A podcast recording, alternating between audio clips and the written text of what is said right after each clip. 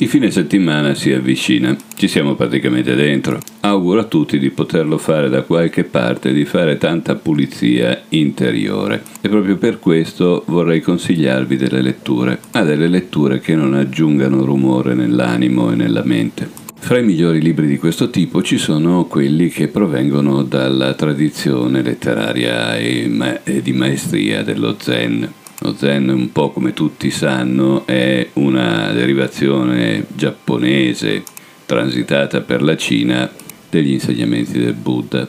In tutti questi passaggi porta con sé dei legami con la spiritualità delle località dove, che ha attraversato.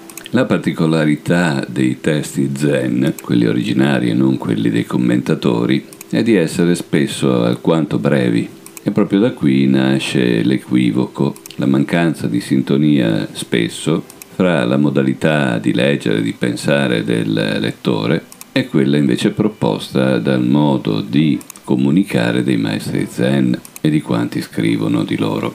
Uno degli approcci fra i più semplici per avvicinarsi il meglio possibile per un occidentale alla filosofia e al pensiero zen è costituito da un libro molto agile scritto da Eugen Erigel, un professore tedesco di filosofia, a cui viene consigliato di apprendere il tiro con l'arco zen e di cominciare appunto a comprendere lo zen non da rituali, dalla religione, dalle complessità teoriche, ma piuttosto dalla pratica, dall'azione che viene richiesta appunto per imparare a tirare con l'arco.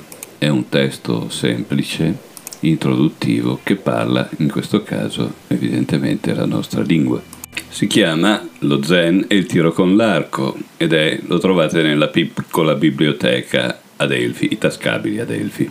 Dal 1975, data in cui è uscito, è arrivato alla 47esima edizione ed è stato particolarmente famoso appunto tra la fine degli anni 70 e tutti gli anni 80. Si collega a questo testo una novella, una brevissima storiella, una delle 101 storielle zen contenute in un altro libro sempre uscito per la piccola biblioteca ad Elfi, intitolato appunto 101 storie zen, la storia intitolata Una tazza di tè, che vi vado a leggere. Nan In era un maestro giapponese dell'era Meiji, che va dal 1868 al 1912 egli ricevette la visita di un professore universitario che si era recato da lui per interrogarlo sullo zen. Nan In servì il tè, colmò la tazza del suo ospite e poi continuò a versare. Il professore guardò traboccare il tè, poi però non riuscì più a contenersi. È ricolma, non ce ne entra più, come questa tazza, disse Nanin, tu sei ricolmo delle tue opinioni e congetture. Come posso spiegarti lo zen se prima non vuoti la tua tazza? La storia finisce qua, come vedete, molto breve. La particolarità, come dicevo prima, delle storie zen è lo scarto fra la velocità, diciamo, e l'intensità del contenuto e la velocità e l'intensità di chi la legge. Noi siamo abituati a testi particolarmente lunghi o a podcast come questo che sono dedicati appunto a spiegare, a tirarla per le lunghe con tante illustrazioni, esempi, prove, eccetera, eccetera per andare a dire qualche cosa che invece dovrebbe nascere dall'interno di chi ascolta perché il punto è proprio questo, proprio come la filosofia zen. Qualsiasi sapere, per quanto possa avere dei correlati esterni alla nostra persona, delle informazioni che magari noi non riusciamo neanche a elaborare, qualsiasi insegnamento, dicevo, nasce dal maestro che è dentro di noi.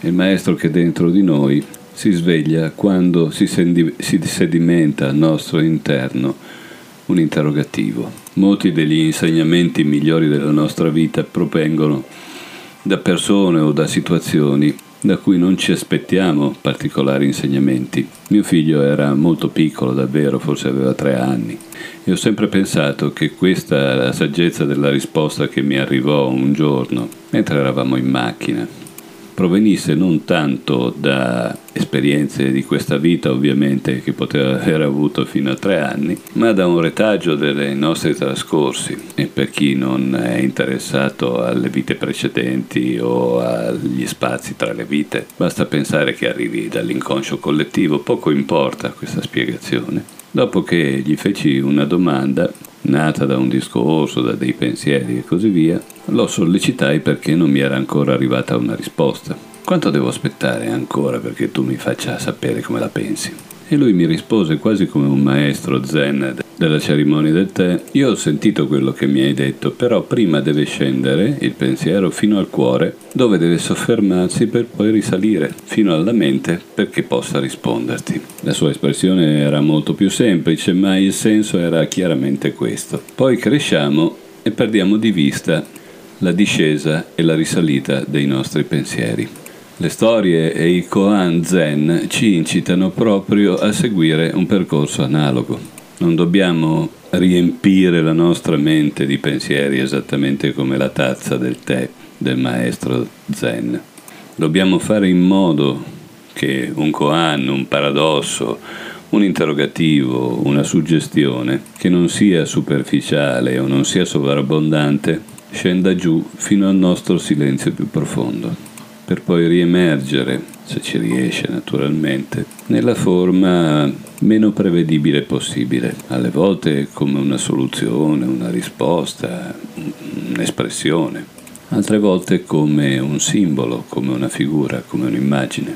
Dobbiamo smettere di pensare che ogni risposta debba essere necessariamente un testo scritto o parlato che ogni risposta sia una spiegazione. Le risposte più importanti della nostra vita sono evocazioni, fatte come degli algoritmi che possiamo rimettere in ballo nelle situazioni meno prevedibili. E tutto questo, che può sembrare una cosa complicata da comprendere, in realtà è complicata solo perché abbiamo perso di vista e non riusciamo più a riprendere in mano questa dimensione fondamentale che è lo spazio del silenzio interiore. E tu che mi stai ascoltando adesso, che evidentemente non hai silenzio proprio perché te lo sto disturbando io con la mia voce, con le mie parole, prova a occupare questo breve spazio di silenzio che ti offro in questo momento a venire per ripercorrere rapidamente i 5, 10 minuti, la mezz'ora, l'ora precedente a questo ascolto e scoprire quanto di questo silenzio che pensi di aver avuto fino a questo momento tu possa aver goduto in quanto tale. Questo vuol dire che non hai avuto pensieri di lavoro, non hai avuto inquietudini da cercare di esprimere, non hai avuto eh, l'eco di tutti i discorsi sul coronavirus, sul lockdown, eh, sull'economia, eccetera, eccetera, sulle questioni familiari e così via. Usa questo spazio di silenzio che viene per cercare di trovare nei minuti, al massimo l'ora precedente, quanto silenzio hai goduto e di quanto hai beneficiato.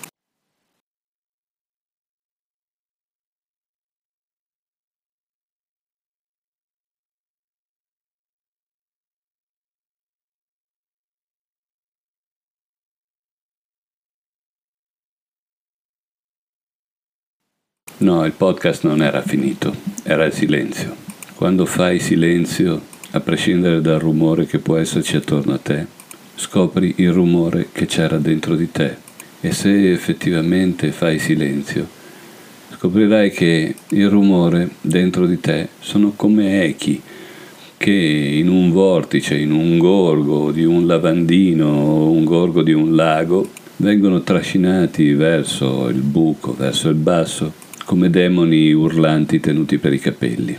In questo fine settimana non posso augurarti cosa migliore che riuscire a sviluppare il massimo silenzio interiore e ritornare con una pulizia dell'anima del tutto nuova che ti porta un'energia imprevedibile e impensabile come il silenzio possa essere pieno di energie. Buon weekend, ciao ciao. whisper.